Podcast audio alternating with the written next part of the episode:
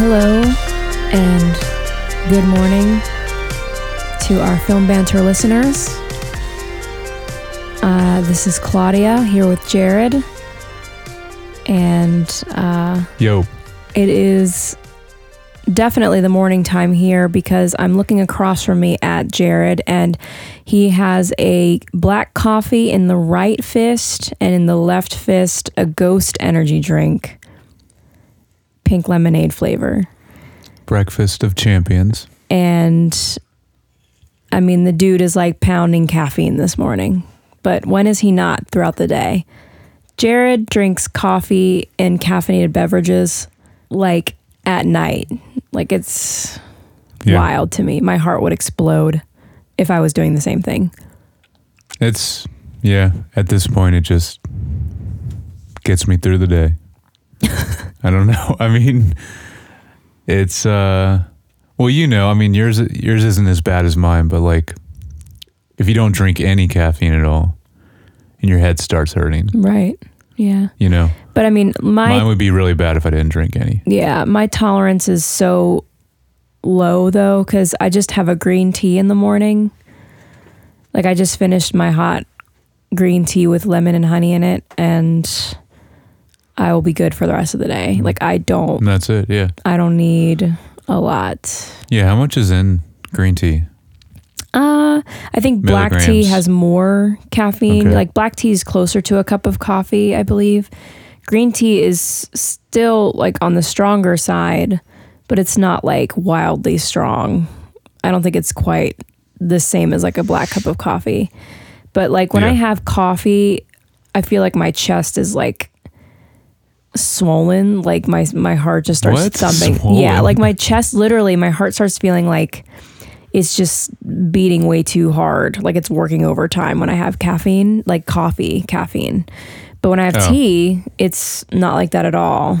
Even black tea, like I'll have a large black tea, and you can drink all just, that. My body processes it better than it does coffee. Okay. So, I think out of everything, coffee works the best with me.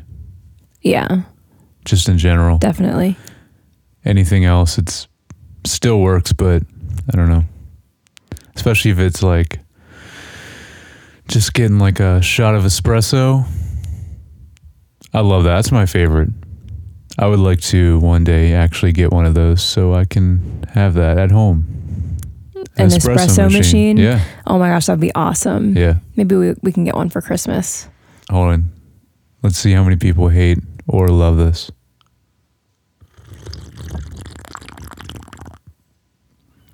Jared taking a bong rip. Dude, actually that does kind of sound it like does that the sound way I was like sl- To be clear, I'm not taking a bong rip. No. No, he's not. He's sipping on that coffee. A S M R style. At least I didn't go. Ugh. Yeah. That's the worst. Stop it. That Black Mirror episode. Oh, yeah. With that guy, every time he took a sip of anything, he goes, and she's just like getting so annoyed hearing it, which understandably, because that's awful. Yes, it is. Wasn't it like a dating thing? Yeah, it was the Hang on? the D J episode. Right. Yeah. Which is one of the best Black Mirror episodes, by the way. Yeah, it is. This is our yeah, this is our first A M recording. Is this the first time we've recorded in the morning? Like basically like moments after waking up, yeah. Yeah, that's what true. Time, when did you get up? You haven't been up, up that that long, right? I got up at nine twenty. Okay. Yeah. I got up like twenty-five minutes after you then. Yeah, I was not up a long time. I got up, I made myself some toast with butter and jelly, some tea, a little bit of granola. Mm-hmm. That was my breakfast.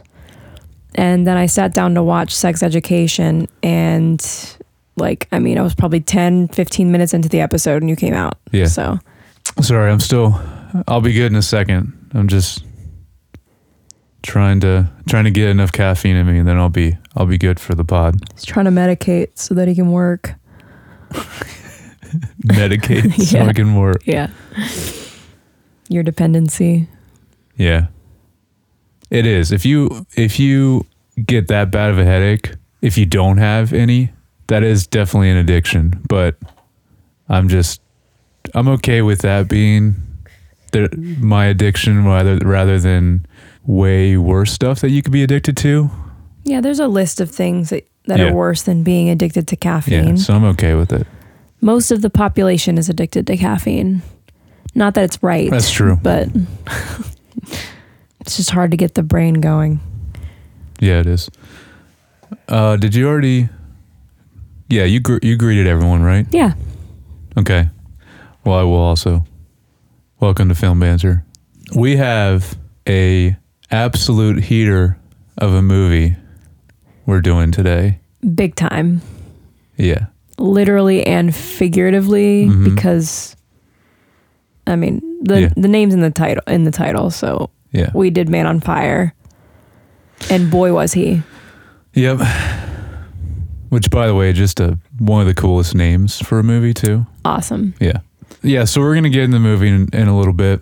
I have a quick story up top that I would like to share oh with boy. Claudia and the uh, and the whole audience. So I can't wait. I This is nice because normally you have all the stories because you're out way more in the public in general than I am. Right. So this was a rare occurrence for me. And even when I'm out, I'm not I'm not socializing with anyone. I, I keep to myself a lot. And this was but this was an indirect socialization for me. So I was going to there's a brand new Chick-fil-A uh, that just opened. Pretty close to us now, which is awesome. Shout out the Lord's Chicken. The what? The Lord's Chicken. Oh, the Lord's Chicken. It is. The Lord's Chips. Did you not know it was the Lord's Chips? uh, okay. Sorry, I need a little bit more coffee. Just vamp for a second, yeah, Claudia. Get it in. Oh, or just no. yawn, you know? I'm yawning. Yep. I'm yawning as you're doing that. Mm-hmm. I'm going to say, do you need more?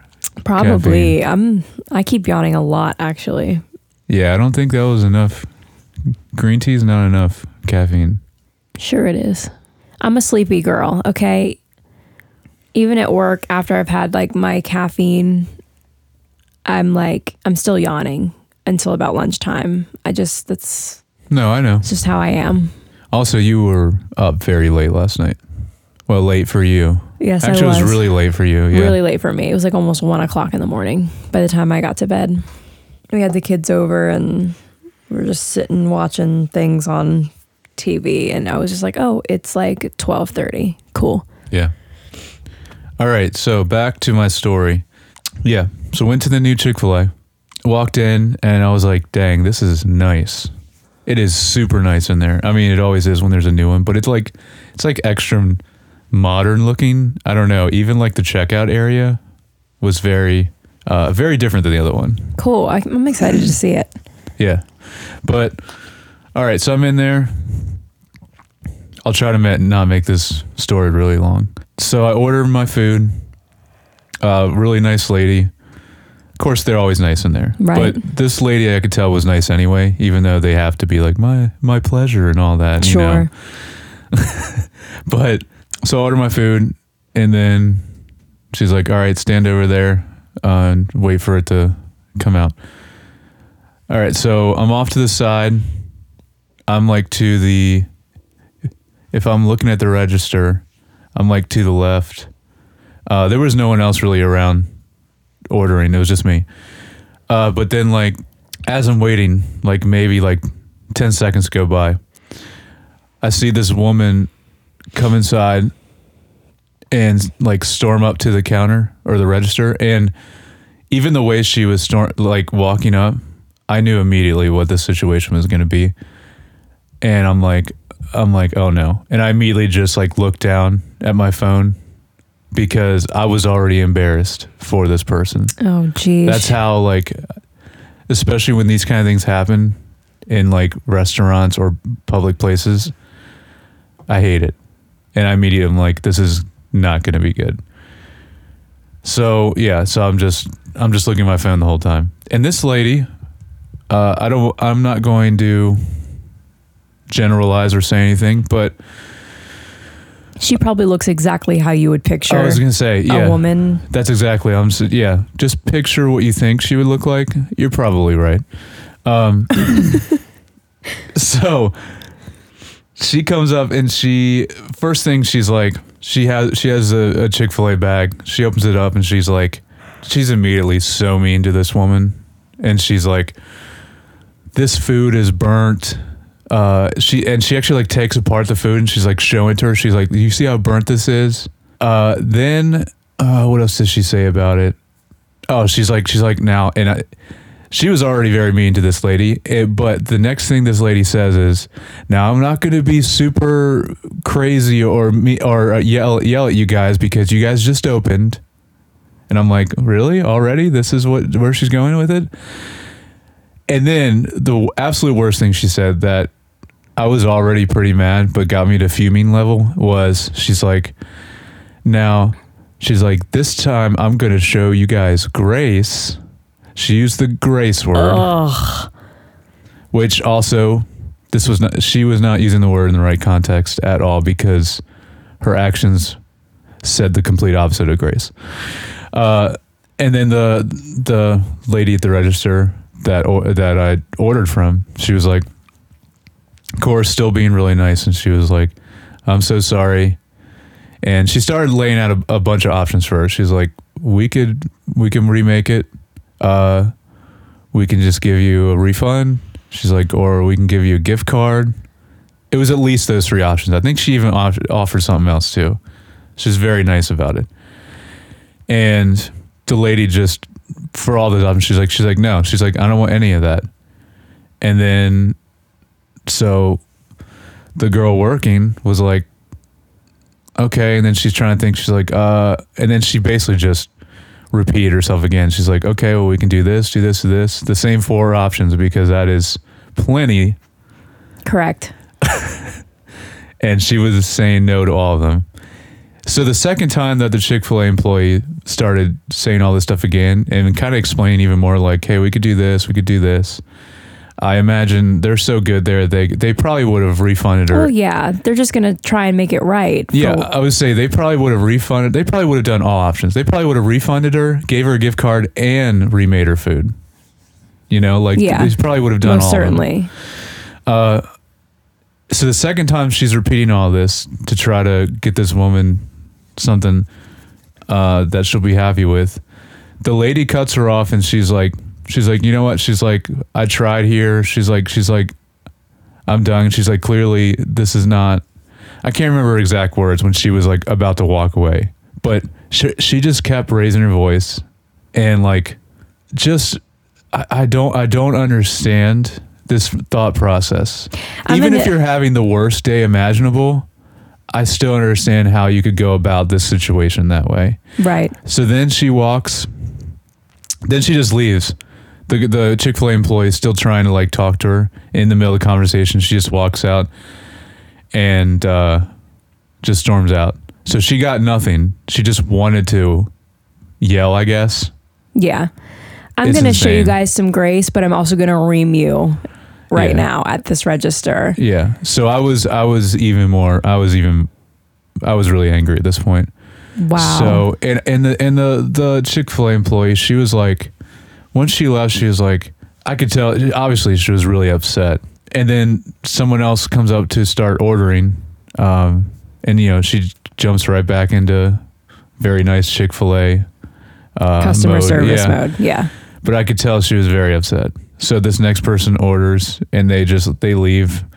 Um, so then it was just me and her there. And I'm like, and Claudia knows my type of personality. Like I, I don't just like go up to people and do, and start any kind of conversations in right. general. Uh, but I was so angry and this lady was so nice, this Chick-fil-A employee, that I was like, I have to say something to her because, because this situation is insane. So I hadn't got my food yet. I was still waiting, but I just walked up to her and I was like, hey, I have no idea what just happened with this lady that just came in and just like yelled at you. But I'm like, it's crazy what she did. And I'm like, and you gave her so many options. You did nothing wrong. This person, I don't know. And I, and I, and I, then I just said to her, I was like, I'm sorry. And then I told her, I was like, you're doing great today. I said, everyone in the back's doing great. Um, and I'm hoping your, I'm hoping your day will get better after this. Right. And she was very appreciative. And then I, I got my food like right after that, and then, uh, left. And I was like, you know, right. Have a good day. Hopefully, hopefully it gets better. And then that was it. But so, yeah, I just, I, I was so mad that I felt, I felt the need. I'm like, I have to say something to this lady because she did nothing wrong. Like I said, they have to be super nice as Chick-fil-A employees, but she was, I could tell she was a very nice lady anyway. Right. And I'm like, I, I'm like, this is going to ruin her day. I'm like, I need to try to make, cheer her up at least a little bit and just tell her, because they were doing really well. And again, after I got my food, I didn't check my food and I didn't eat it till I got home, but it was amazing. Nothing yeah. was wrong with it. Right. And I'm like, I didn't see this lady that came in's food, but I bet it wasn't even burnt. I have no idea. This probably was nothing wrong. I'm sure the fact that the Chick-fil-A employee was being like killing her with kindness was just making her more upset, which is just, just more of a reflection mm, of how much of a miserable cow this woman is coming up to the counter. Yeah. And yes, I'm saying miserable cow because that's obviously what she is. Yes. When you have to understand, when you're working with the public and people come up and they start just reaming you out um, for something that probably wasn't even your fault. Like that woman probably didn't make her sandwich like that, you know. No. And you respond with like great customer service. Um, and, and it just, if you're being kind, it's making the person even more upset and taking them to the next level. It's just a reflection of how miserable that person is in their day-to-day life. She's probably miserable. She's probably bored. She probably hates herself. And that's why she's coming up and making it everybody's problem. People like that, it's it's so true. Misery loves company. Mm-hmm. And when people are miserable with themselves, they make it everybody's problem. And you just have to, at the end of the day, understand that whatever problems they're going through has nothing to do with you, and brush it off, and you just keep going. Kill them with kindness, as hard as that is. Yeah. Uh, and, you know, just well, keep on moving.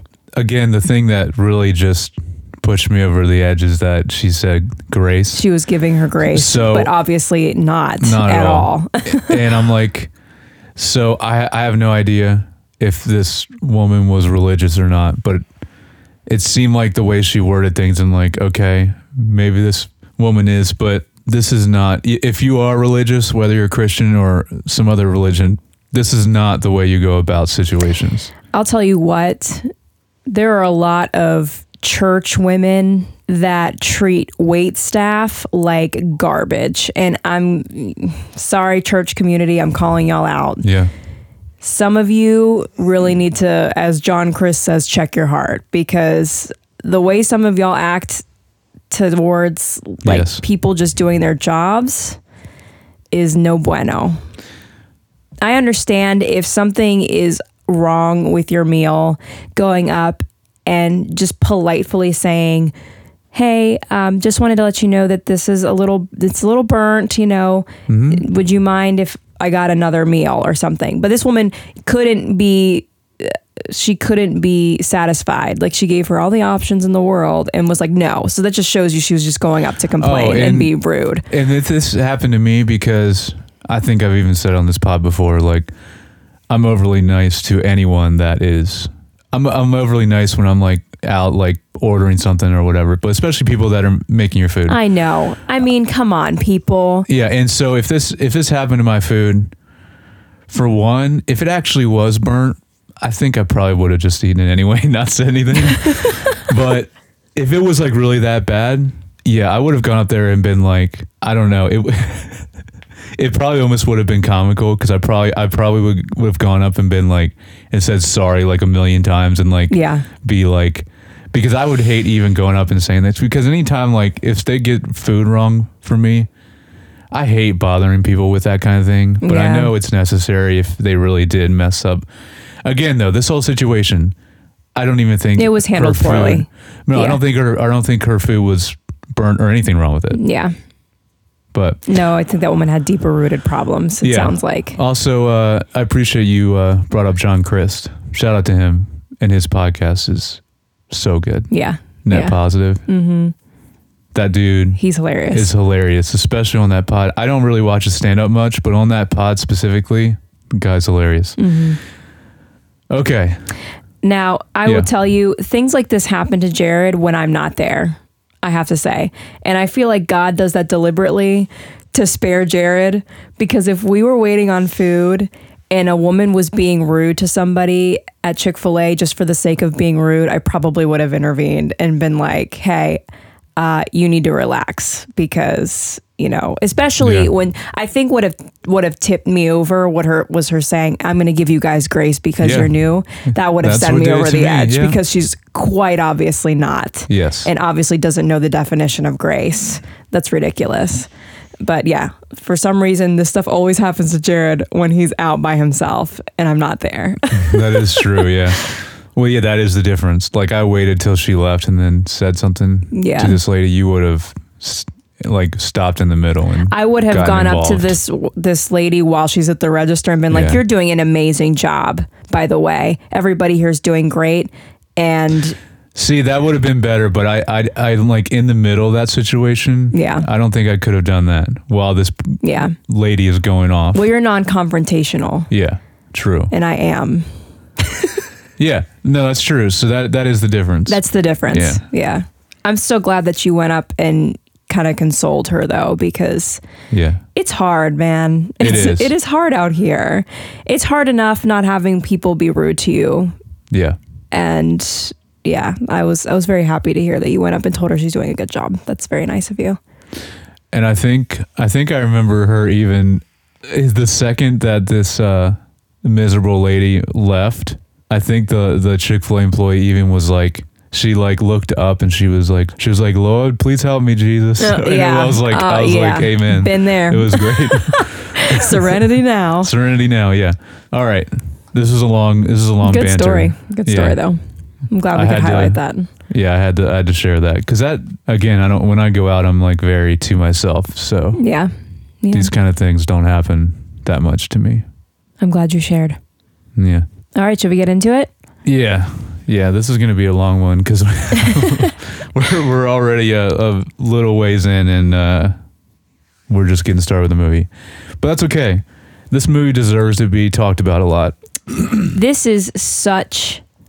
And I'm just going to get straight into it and what I think about this movie, because... Okay, hold on. Man on Fire came out in two thousand four, directed by Tony Scott.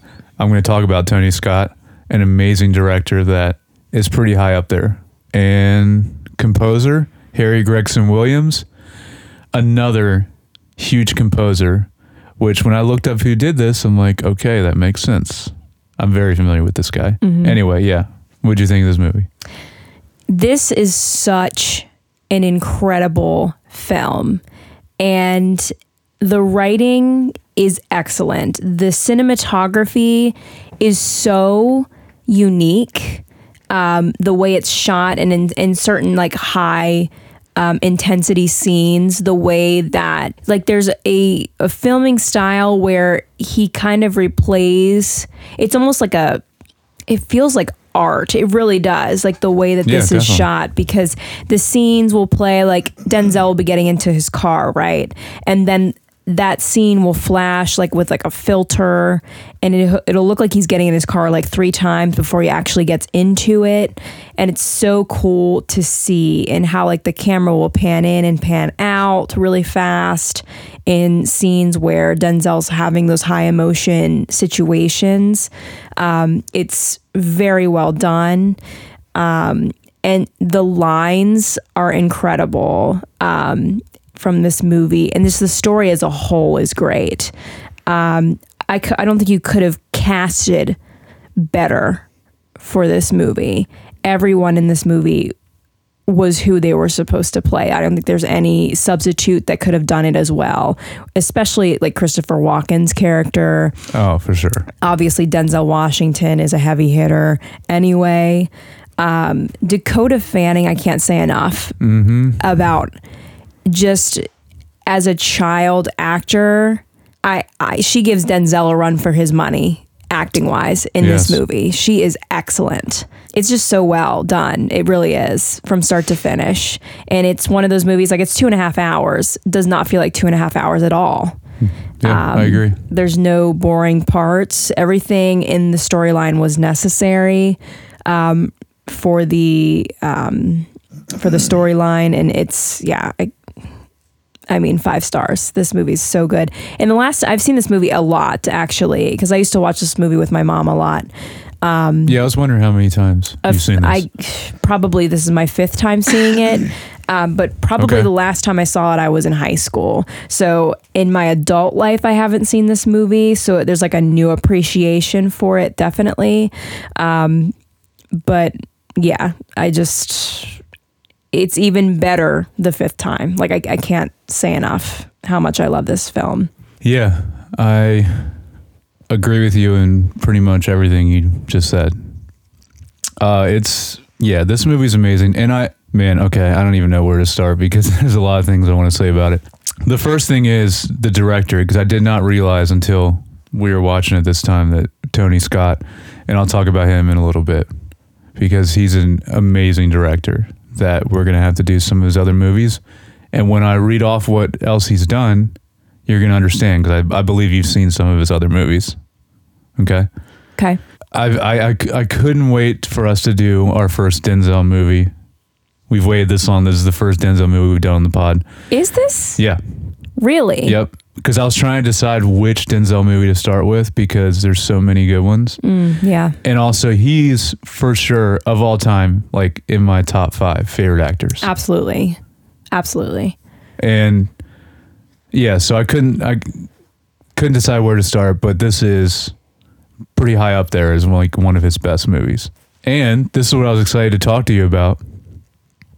Uh, watching this movie this time with you, I don't think I've ever seen this movie the whole way through. Really? Until now. Yeah. Holy cow. Okay. Be- because I, I, I didn't remember, like, the basically the way it started and ended, and then, of course, a lot of scenes in the middle, too. But there was, like, a few things...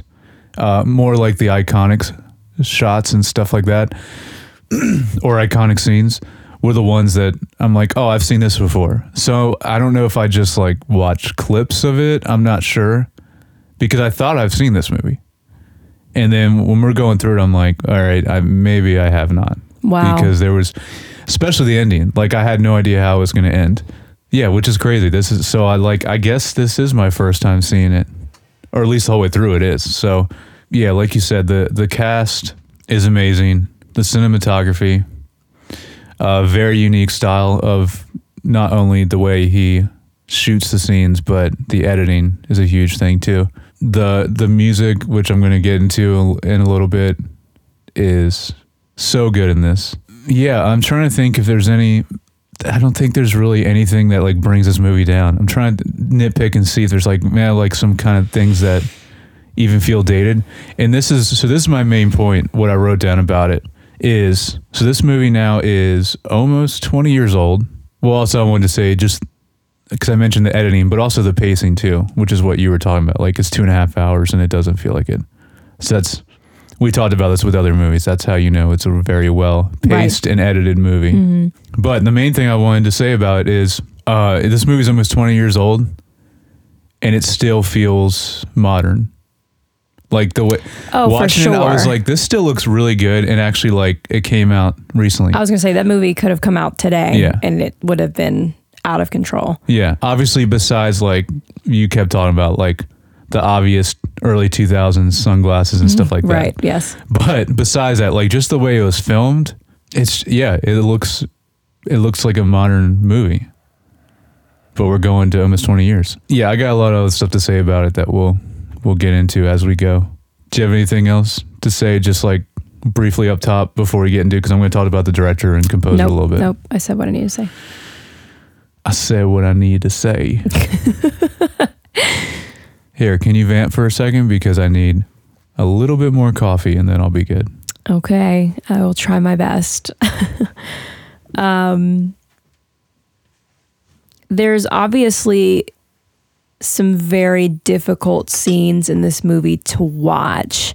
Um, and scenes, several scenes that bring tears to your eyes throughout the movie. I am not somebody who cries during movies, but I shed tears a couple times watching this just because of the the raw emotion that's portrayed by these actors. And then just the fact that these are real life things that happen, especially in Mexico City. Um, in the beginning of the movie, there's a quote that says there's a kidnapping every sixty minutes in Latin America, and seventy percent of the victims do not survive. And I one hundred percent believe that. It's probably even worse now. This was just at the time, twenty years ago. Um, and the corruption that happens in Mexico, especially um, with the cartel and then trafficking. And but the point of this movie is that they kidnap bigwigs' children to get money, and that's their... Um, that's their gig, right? Yeah. Um, and, you know, everybody in this movie just talks about how, hey, it's just business. I'm a professional. This is what I do. Family means everything. It's just so contradictory. Like, if these people actually gave a crap about family, they wouldn't be taking children from their families and, and hurting them and, po- and, you know, possibly killing them, because obviously, more often than not, these kids die in these circumstances. Yeah. Um, and it's it's just so hard to watch. And I'm not even a parent, but my goodness, like, it, it's just, uh, it's sad.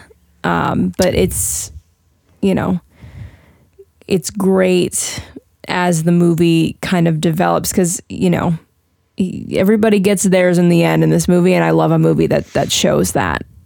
Oh yeah, so, definitely. Um, yeah, I just, man, so well done. You uh, you said you did tear up in this movie? I did. Okay, because yeah, you yeah, like you were saying, you don't really do that that much. I don't. I'm not a crier. I would say I, I, I did too. At it was the very end. Yeah. Yeah. Oh yeah, I I had. Yeah. Tears running down my cheeks at the end, for sure. There was another scene, and I'm trying to remember which scene it was, where I was getting emotional.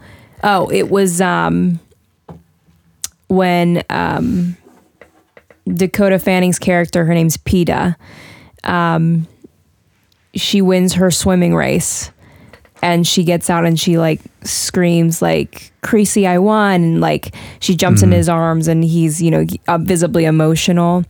Um, it, it hit hard for me because obviously Denzel character's um, character, John Crist, he is just how Dakota Fanning describes him in this movie. He's a sad teddy bear. Mm-hmm. And he is. You can tell the man walks around with just tremendous pain every single day. And, um, you know, the fact that he's he's finding himself again being PETA's bodyguard is is so beautiful, and those moments where his character development is um, really showing just moved me a lot. Yeah. So, yeah. I'm gonna do. I'm gonna talk about the uh, director and the composer a little bit. Um, actually. Again, this is, well, we because we kind of jumped into it right away. At the top, I should have mentioned also just the named off the cast real quick. Uh, Denzel Washington, Christopher Walken, Dakota Fanning, Rada Mitchell. Not really familiar with her. She was the the mom. I've uh, seen her in a couple things. Have you? Okay. Yeah. I wasn't really familiar with her. Uh, and then honestly, really the only person is Mickey Rourke.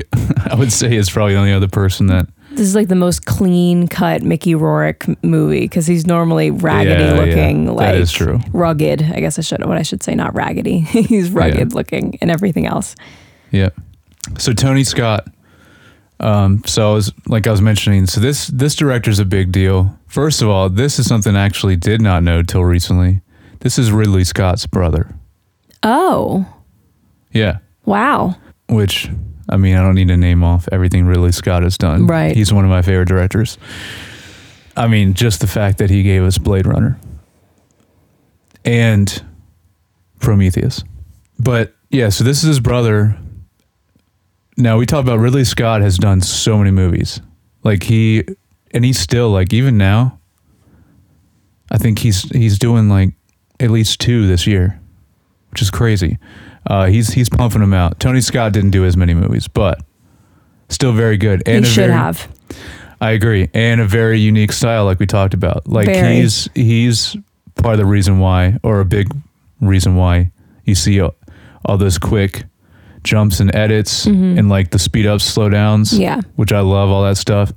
Or like the, I mean, there's a term for it where like, well, it's kind of looks like it's like very, like you like up the contrast a ton. Oh yeah. Or like, uh, or change the saturation a lot, you know, those kind of things, uh, which I thought was so cool, by the way, in this movie. But, all right. So going through Tony Scott's filmography, Uh, one of his first movies I have not seen, but I would like to see is The Hunger uh, from the from nineteen eighty-three. I'll have to put that on our list, actually. Uh, then he did Top Gun. He also did the music video for Danger Zone. uh, Beverly Hills Cop two. Oh, he did a George Michael music video, too. That's cool. Uh, Days of Thunder. Uh, this next one, True Romance. Do you remember this movie? I don't think so. It's, some people would say it's a Quentin Tarantino movie, but it's not technically because he didn't direct it, but he wrote it. And Quentin Tarantino and Tony Scott are pretty close. Uh, they've been homies for a long time. Uh, True Romance is awesome. I think you might have seen it. It's Christian Slater. Oh, okay. Probably, because my mom's a big Christian Slater okay. fan, and I'm pretty sure she made me watch like most of his I think, movies. Uh, I want to say, is it Patricia Arquette? Is the other? Is the yes? Also, that that movie, yeah, we'll have to do that one too for sure. All right, but then he does. He ends up doing, I, I believe, like three or four movies with Denzel. Okay, so Crimson Tide is the first one he did with Denzel, but then naming off some other. Other ones, Enemy of the State, The Fan, uh, Spy Game. Uh, oh, yeah. And then Deja Vu, another Denzel movie, which is good.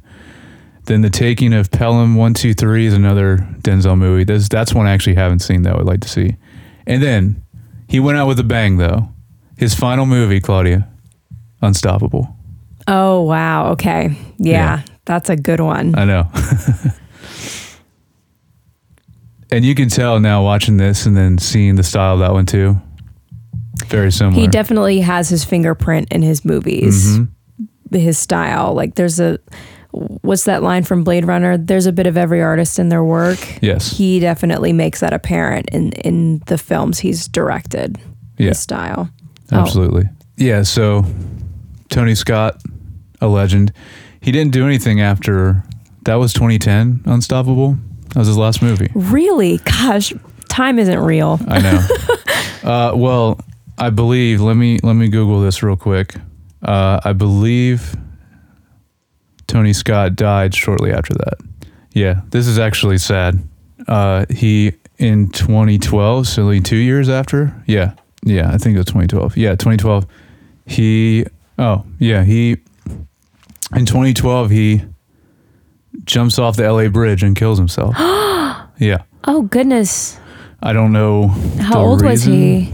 Uh, not sure. He looked, mm, actually, I don't know though, because Ridley Scott's pretty old now too, so I'm not sure. What's his name? Tony Scott. Oh, he's sixty-eight. Jeez. So, that's horrible. I don't know what was going on. Okay, so he was definitely younger then, because I want to say, well, I don't know. Ridley Scott's pretty old. But anyway, but yeah, so that aside, though, it's a great director, and we got some movies from him, but I wish he would have done more. I don't know what was going That's on with awful. Him. That Yeah. Man, we're already going long, but we're going to keep rocking because this movie deserves it. Yeah. And speaking of uh, something that deserves to be talked about a lot is the score and the music in this. Oh yeah, definitely. And so Harry Gregson-Williams is another name I actually already knew. As soon as I looked, I'm like, okay, he's done a lot, but he is another one, like I've mentioned in other pods, where he has, he has a unique style that you can tell it's him. This one I couldn't as much because I didn't know until looking up afterwards. Uh, so this one's a little bit different than what I guess he's done with other stuff. Let me just, uh, I'm going to go through not everything because he's done a lot. There you go.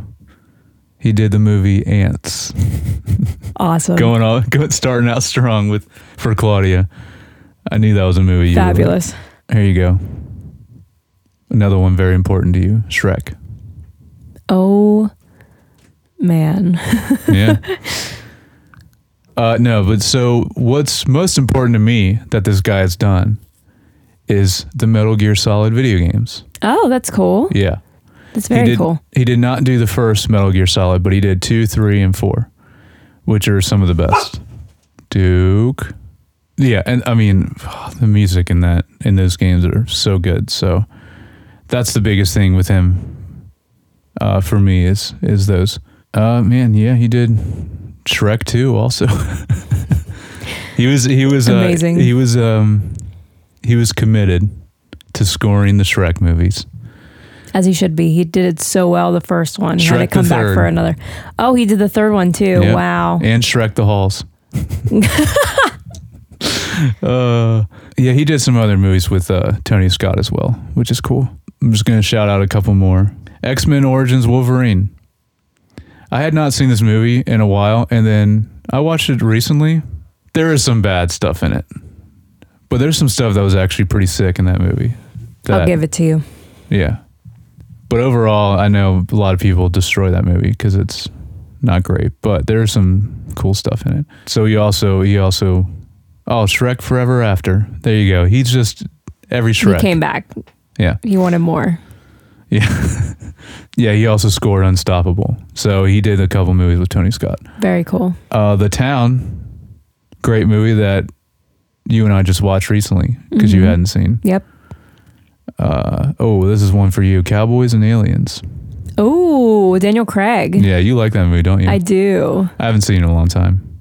Oh, he did The Equalizer also. That's sick. And he did Black Hat. Uh, I believe that's it. Oh, no, he did all Equalizer two and three. Cool. All right. Oh, dude. Okay. All right. So I was wondering about this. He did a lot for Ridley Scott too, because Ridley Scott Uh, directed recently The Last Duel and House of Gucci. We've seen both of those mm-hmm. movies. Yep. Harry Gregson-Williams scored both of those movies. So, do this man doing great work. His most recent credit from this year, Chicken Run, Dawn of the Nugget. What? Yeah, I don't know. I didn't even know there was another Chicken Run movie. I didn't either. It says twenty twenty-three. What? I gotta see Dawn it. Dawn of the Nugget. Listen, I love Chicken Run. Uh, okay. We're gonna get more into it now because I know we're running long already. But anyway, I just this score goes so hard. So what Harry Gregson-Williams does so well in general that I love is he mixes classical score style like strings. Orchestra mm-hmm. style uh, scores, and he mixes it with a lot of industrial genre elements. I'm trying to think how else to describe it. I mean, really, that is what it is. It's industrial because that's actually that was a genre of music, not as I would say, not as big anymore. So think kind of more electronic elements, but not. It's a very specific. I don't know. It's hard to explain. Very specific style of instruments and stuff. But he does that in this score. It's so cool. So he's mixing both of those things really well. So, all right, we can finally... Nope, not in the notes yet. I was going to say we can go to notes, but we have a couple more questions already to do, too. Okay. Because uh, we already we already talked about what we thought of this movie. All right. Well, we kind of already mentioned this, but I'll ask anyway, does this movie hold up? Yeah, I think we touched on that. It yeah, absolutely very does. Much so. Uh, best scene? Um... My most memorable scene, even back when I first watched this movie, was the scene where he um, takes that guy that um, helped in the kidnapping of PETA um, up in his car, duct tapes his hands to the steering wheel, and starts cutting his fingers off until he gets the information he needs and burning it with a cigarette lighter. Yeah. That is, I mean, that's when you know this guy means business and that, you know, he's here to get stuff done, and you just you it's hard to watch because it looks so painful, but also you're like, yes, you know, do it, because these are evil men out here and they deserve it, right? Um it's just so good. Just everything after Denzel gets out of the hospital from his gunshot wounds, mm-hmm. You're like, all right, let's go, let's get this done. Yeah, I was gonna say, I I have I have my main one for this best scene is like really basically the whole last hour of the movie. Right. It's like, absolutely. It's crazy, the like the pace of it after that. But I'm just gonna shout out two more scenes. Obviously, the bomb shoved up his butt is oh, like dude. One of the most iconic scenes. Yup. Uh so good. The way he counts down to with it is just I know. Denzel's just going off. He's just being Denzel. Mm-hmm. Which, like, thinking about that, especially like a scene like that, you think, could any other actor do that? No, not not as well as he does. Right. Uh, my other one is, now it's it's a rough scene to watch, but when PETA gets kidnapped. Oh man, that's it's just done so well. That and is it's a like, hard scene. It's perfectly uh, ramps up the tension, not only with like the shots, but like the mm-hmm. editing. Um, the slow-mo parts yep. where Denzel's coming to the realization mm-hmm. that the cops are in on it, and you know, yeah, it's it's hard. It is a hard scene. Actually, I'm thinking about now one more scene is when she makes him smile for the first time. Yeah. And he's like, he's like, no, nah, I didn't smile. Mm-hmm. You know, yeah, that was that was a really yeah. good scene. I like any any of the interaction. They are with, so good together. With Creasy and PETA yes. are, are just the sweetest scenes, and, yeah. and she really breaks him out of his shell. Well, it's it's so cute. And to I watch. think there's probably there's probably going to be stuff about this in the IMDb, IMDb trivia, but I think even Denzel was like. Because again, like one of the best actors ever. Like, I think he was so impressed when they were filming how amazing this child actor is. Absolutely. Which she is. We're all, I mean, we're all in in awe of how well yes. she is. It's, it's like effortless for her mm-hmm. acting. Yeah. Yeah. And like you were saying, people like going head to head with Denzel in a scene, and she does that, which is crazy. Oh, she, meets, she ma- uh, matches him. Yes. Yeah, for sure. Well, this segues perfectly into best performance. Mm, yeah, it's hard. It is. And I, I wrote at the top of my page um, that it's hard to beat Denzel, but Dakota holds her own, and it's uh, it's difficult to pick which one I loved watching more, because I enjoy, I think I enjoyed both of them equally in their in their scenes. I just find it a little more impressive that at her age, she is, you know, able to act at the same level these big names can. Um, it truly is a gift. Like, she has a gift for yeah. that. Definitely. Yeah, I agree. Yeah, I couldn't decide. Um, I put all three. I put Denzel, Dakota Fanning, and Christopher Walken because I just... Oh, he's, I mean... Christopher Walken's amazing. He's the best. He's yeah. the bomb. And he's just, but what I like about this one, he he doesn't go full Christopher Walken. No, like in a little bit he does in some yes, scenes, sure. But overall he's he's kind of like tame Christopher Walken right. in this. Yeah, but he's still just yeah, he's one of the best also. And I'm very happy. Just a side note that he's still acting. Me too. Because he was amazing in Severance, which I believe is the newest thing that I've mm, seen him in. Yes, I believe you're right. Um, but overall though, if I had to pick. In probably any Denzel movie we do, he's going to be best performance. Yeah. So, yeah. It's hard to beat him. It, it really is. Uh, and then, what did you draw in your notes? Uh, I drew fire and I drew a bear. A bear? A bear. Oh, yeah, yeah, yeah. yeah. The teddy bear, yeah. Mm-hmm. Okay. All right. Now you can get into notes. Do you have a lot? What, what? No, I only have like not even a page of notes. Okay, I have a decent amount. Okay. So I guess yeah, I'll start first then. Uh, this is just the very first scene. I wanted to specifically shout out the editing in the opening shot of the movie. It's just so well done. Yeah. This movie, I mean, we'll talk about it, especially the ending, but this movie opens and ends so well. Go ahead with your first one. Um, the scene where we kind of meet and understand the friendship that Christopher Walken and Denzel have. So Christopher Walken's character's name is Ray, Rayburn. Um, and Denzel is obviously John Creasy. And uh, they're at a, like, it looks like uh, Ray is having a barbecue at his house, right? Oh, yeah, I've known about this too. And Creasy is there and they're talking or whatever. Ray looks at his Hispanic wife and goes, "Obey me, I will love you." Right? And then Creasy goes, "Is that how it works?" And I'm just here to inform you that no, that's not how it works, especially no. when you have a Latino wife. Yeah. But that goes into my note. Rayburn, just out here living the dream in Mexico.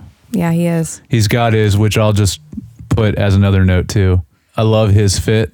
He's he's got the, I can't, I can't, guayabera. Is that? Yeah. Okay. That was good. Guayabera. Right. I'm trying to, I'm trying to, it's hard, it's a hard word to say, but yeah, yeah he's Gua, got that. Yeah, Guayabera. Yeah. He's got that shirt on and he's just grilling. He can wear it too. Yeah. He looks like he was made to wear guayabera. Mm-hmm. Yep. And got the Latina wife. Yeah. Living the dream. Uh, Is it worth it? Oh yeah, it's worth it. If you're strong enough. Uh, good times. Uh, all right. My next one, by the way, if anyone doesn't know that reference on TikTok, it's, uh, the scene in Men in Black. When Will Smith asks, um, Tommy Lee Jones, mm-hmm. if being in the Men in Black is work worth it. And he goes, "Oh yeah, it's worth it." As he's walking away. And then he goes, "If you're strong enough." And the, the text is, what is it? Uh, when someone asks about marrying a Latina or, yeah. or something, something yeah. like that. Yeah, it's great. All right, yeah, my next one. Creasy and PETA's dialogue back and forth. I just wanted to, which we kind of already touched on, is just so great. Like all their interaction. They just do so well together. And I put, you immediately see the connection and bond they have.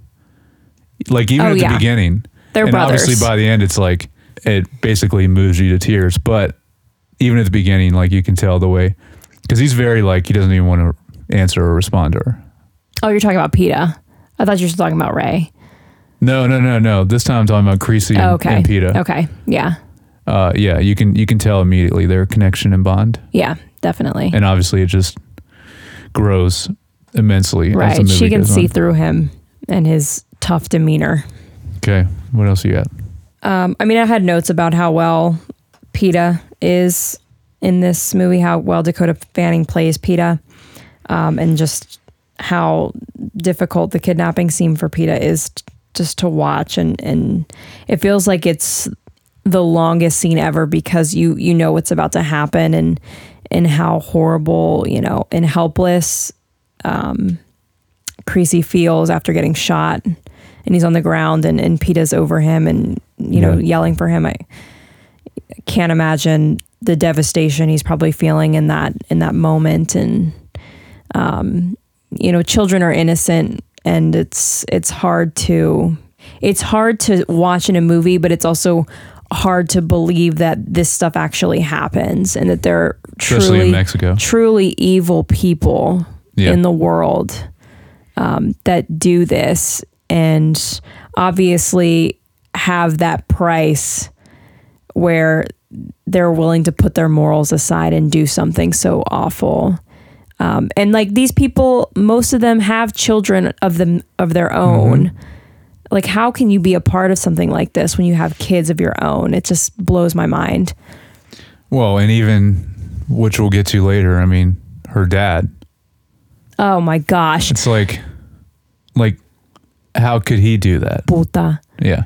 My next one is uh, Creasy listening to Linda Ronstadt, which the song Blue Bayou is kind of a big thing throughout this whole movie, which I didn't realize. I thought it was just going to be like him, you know, he's checking out the C D yeah. at the beginning.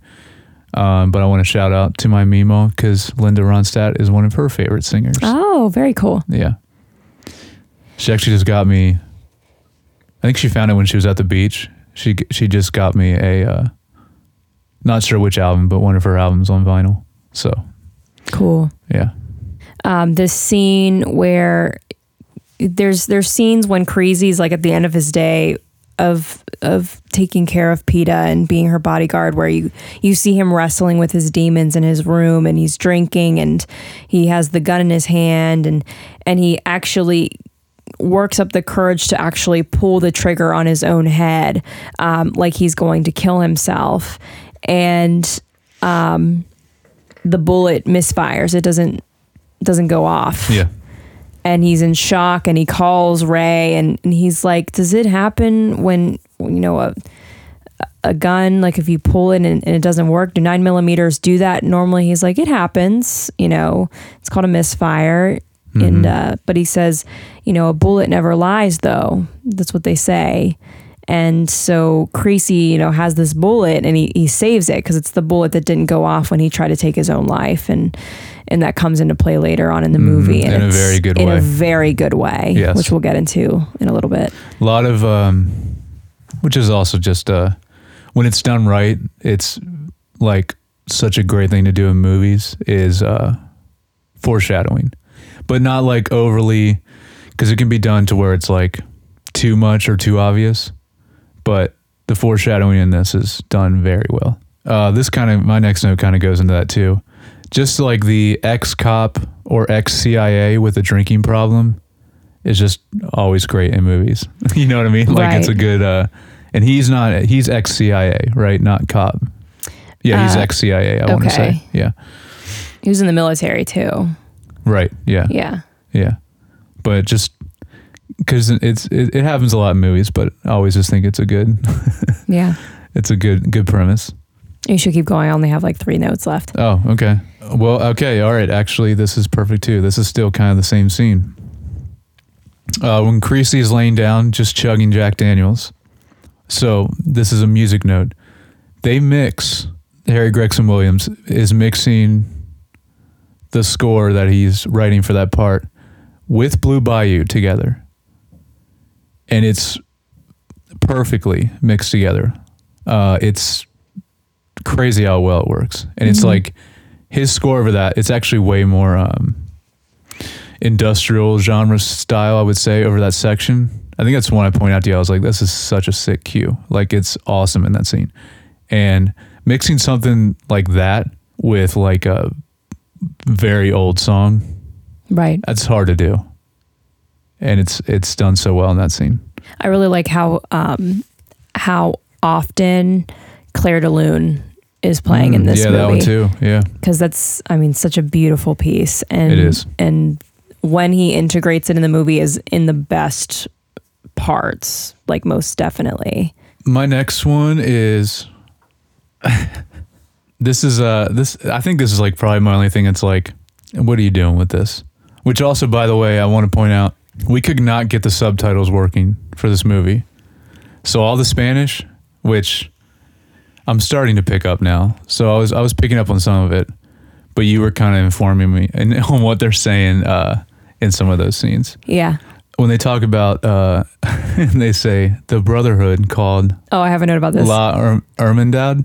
Yeah, she, he goes, It's they're a part of a brotherhood, and it's... It's he, and Denzel's like, it's a bro- a brotherhood. He's like, a brotherhood called La Hermandad, which is just the brotherhood yes. in Spanish. Yeah, I know. Like, it's a brotherhood called the brotherhood, the brotherhood is essentially what he's saying. Yeah, yeah. I'm like, okay. I yeah. think we could come up with a better name than that. Right, yeah. Yeah, that was funny. And the guy that gets the bomb shoved up his butt is, mm. I'm the president of La Hermandad. Do you know who I am? You know. Yeah. And everybody keeps saying when he's interrogating those guys and torturing them and going down the line, the list of people that he needs to get even with, right? They're all saying, I'm a professional. I'm a professional. He's like, you know, everybody keeps saying that. I'm a professional. Mm-hmm. Like he gives a crap. Yeah. Like that's supposed to make it better or some for some right. reason, you know, and ooh, it's, it's, uh, there's so many corrupt police officers too. In this movie. Well, that's the other thing is that, yeah, when the, there's the, scenes where he's like, hey, like, I'm a cop. And it's like, that means absolutely nothing. No. Especially in this town. You can't trust anybody. No. Okay, I got four more notes. What do you have left? Um, the the president of La Hermandad is also the head of, what is it called? It's like the A F I or something.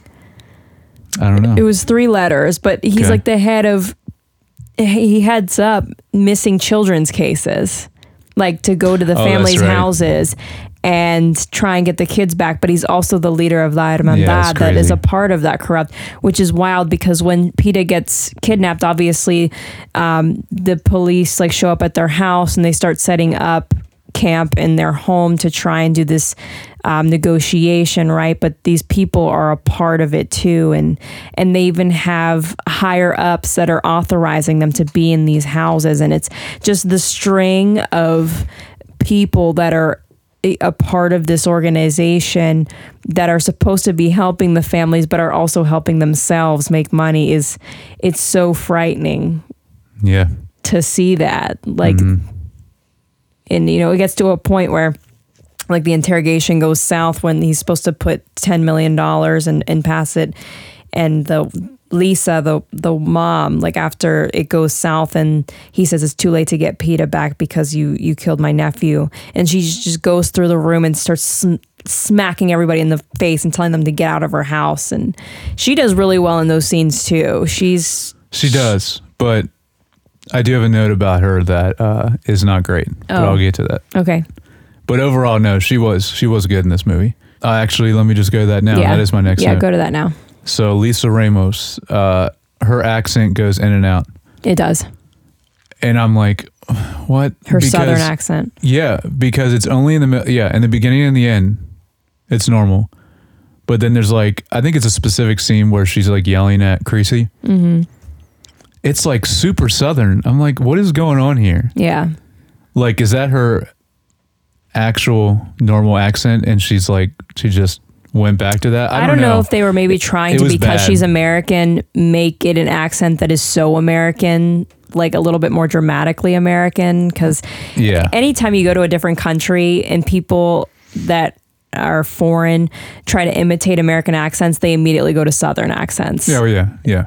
But it's just like, just if you want to do that, just have her right. do that in the whole movie. Yeah, but yeah. It does go in and out. You're right. Yeah, it's it's uh, it was that was the one thing I'm like, this is very different. So that was that was kind of bad. I'm surprised they uh, kept that in. Mm. uh, also, not in that scene, but there's a couple scenes that she's in with Creasy. Seems like uh, she was into him. Yeah, I Doesn't got it? that vibe. Yeah, I thought so too. Where at a point where I'm like, is she going to make a move on him? She doesn't, but... No, she doesn't. Seems like she was I'm going glad to. She didn't, because that yeah, would have been too. weird. But yeah. yeah. One of my favorite lines in this movie is when uh, Rayburn is talking to that detective. And... Oh, yeah. He's like, exactly what, what why does about. he... And he's kind of like indirectly saying, why does Creasy care this much to be going around and causing mayhem for this girl? And Rayburn goes, he taught her how to be human again. Mm-hmm. How to be himself, or she taught him how to be human again and be himself. And uh, he goes, Creasy's art is death, and he's about to paint his masterpiece. Yeah. And boy, does he. Yep, he sure does. I mean, flawlessly, yeah. he does.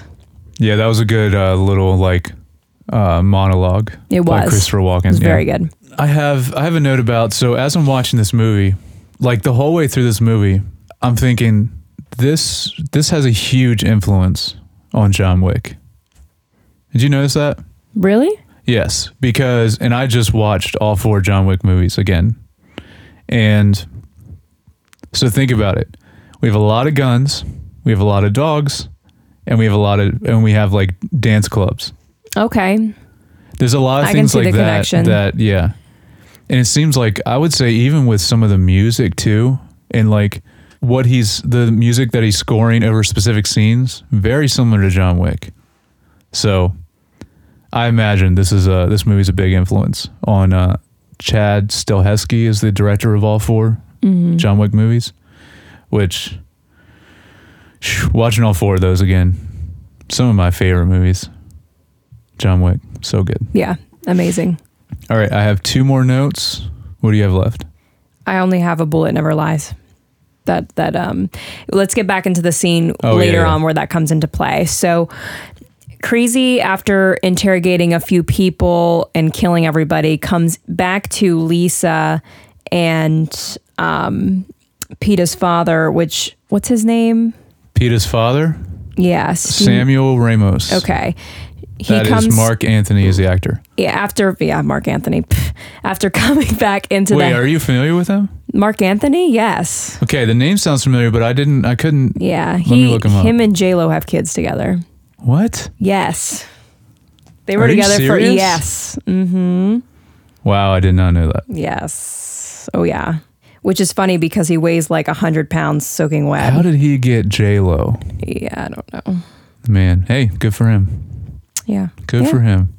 Okay, so back into the scene where... So Denzel finds out that um, Sam may have had a part in Peta's kidnapping, which is Peta's father. So he comes to the house and he walks in and he finds Sam on the couch... kind of next to his shrine of his, um, he believes in, uh, I forget what the deity's name is, but um, he prays to this, to her. And um, he is like, I'm trying to figure out what's going on, Sam. Like he walks in, you tell me what's going on.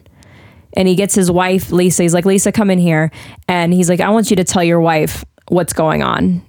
And he finally admits that to do To, to make more, because his company's in the toilet. He's like in cars and J- Japanese vehicles is his business, right?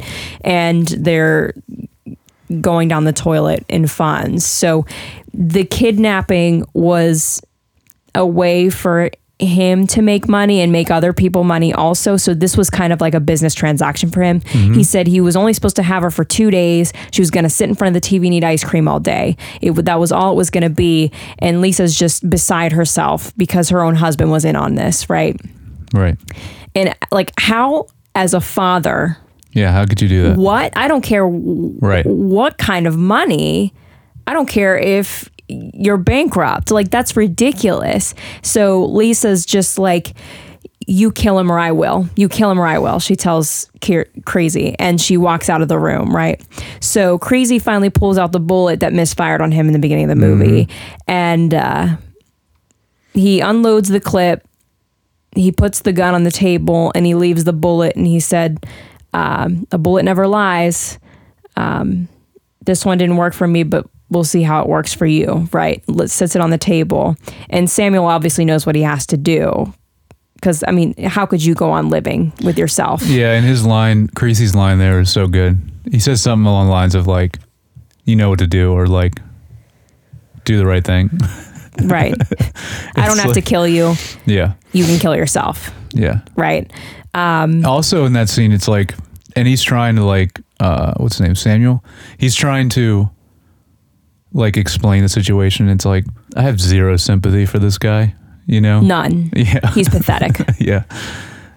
Um, and uh, at this point in the movie, we think Peta's dead, by the way. Right. Because the kidnapper that he speaks to over the phone all but confirms that it's too late. She's dead. I'm sorry. I can't help you. So everybody is under the impression... Creasy is going around killing everybody just because they deserve it. He has no idea Peta's alive at this point. Which, by the way, I because, like I said, I have not seen this whole movie through until now. And I still the whole time, like, there's no way she's actually dead. Like, you, right. I, I knew she would show up at the end. But right. It's still, like, still doesn't take away from, like, when Creasy finally sees her again. Very impactful. Oh, yeah. Yeah. Oh, yeah.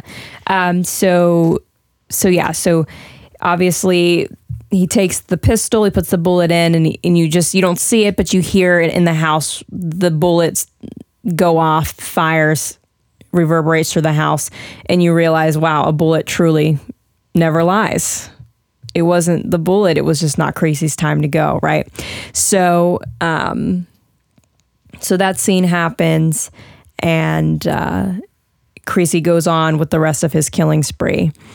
Um, and then we get to the point where he finds the head honcho's brother mm-hmm.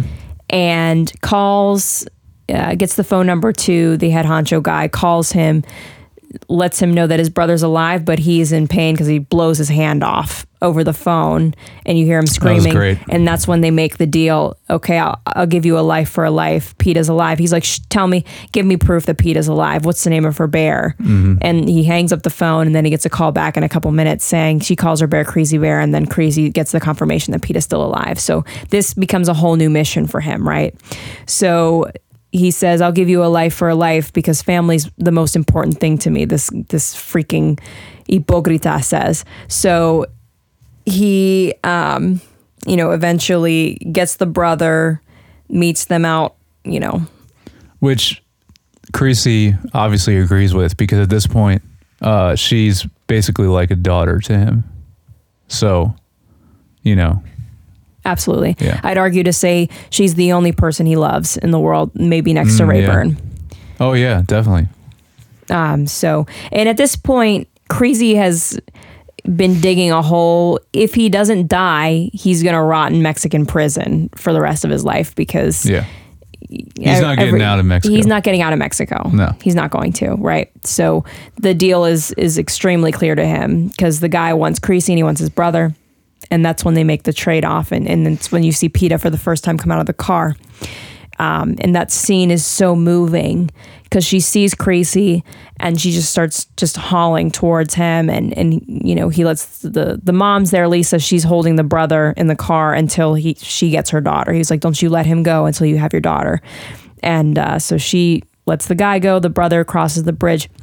Creasy gets shot earlier, so he's bleeding out at this point.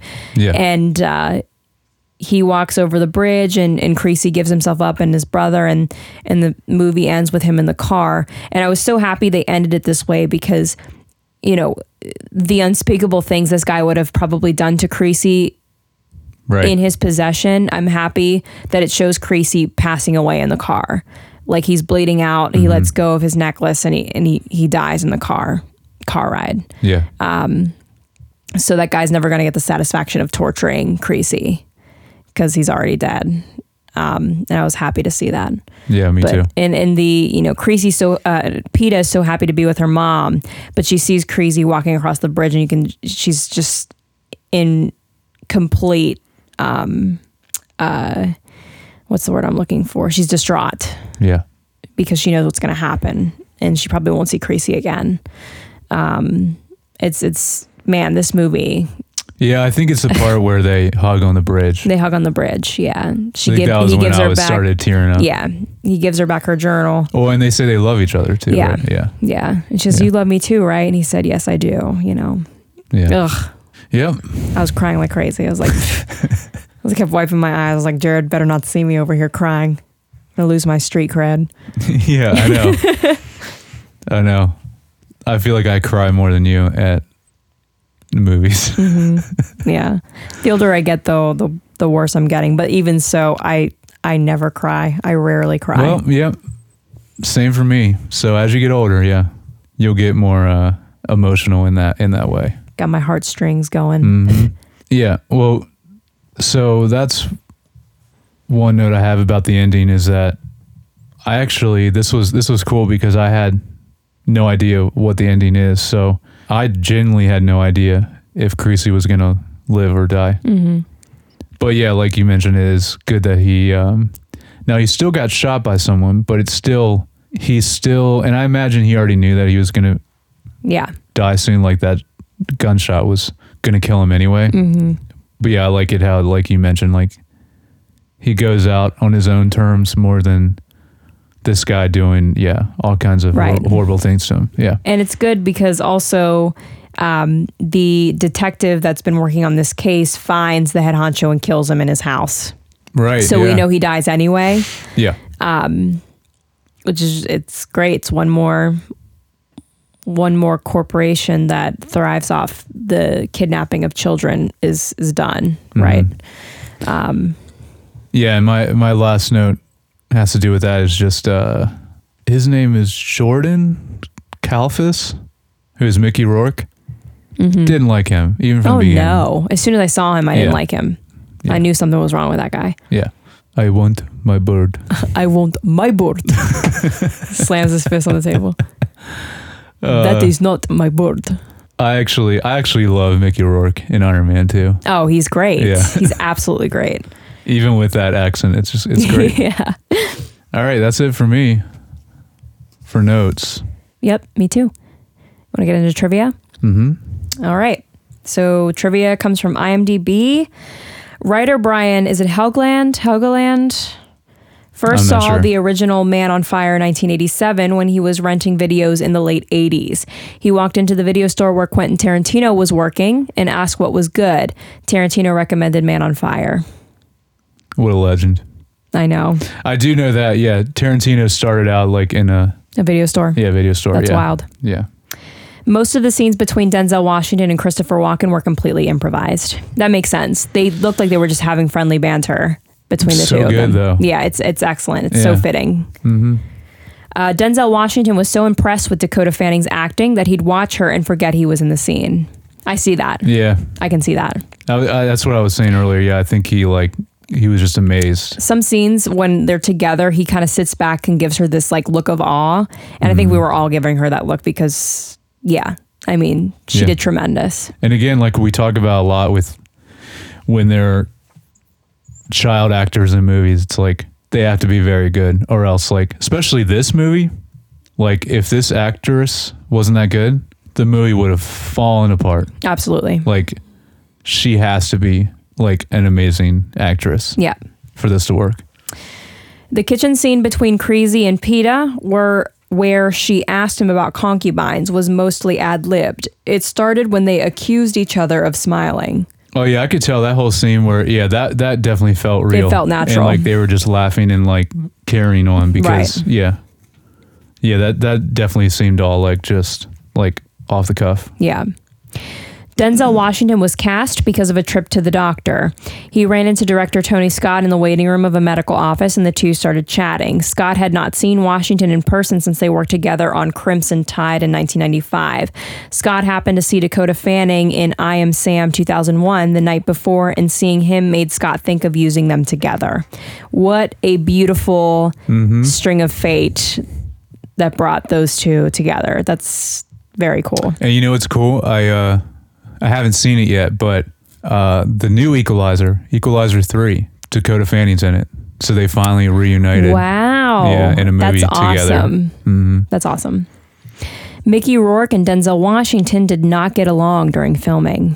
I feel like that's probably a thing. Mickey Rourke seems like the type of actor that like probably not many people get along with him. Or maybe he's one of those actors that are that is difficult on mm-hmm. set. I right. can see that.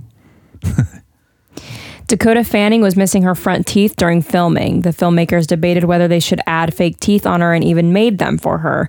In the end, they decided not to use them. I think that makes it feel more real. She's obviously a child that's like in the age of losing oh, teeth. Yeah. So it would be horrible if she had fake teeth yeah, on in this. That would have looked dumb. Yes. Good choice. Yeah.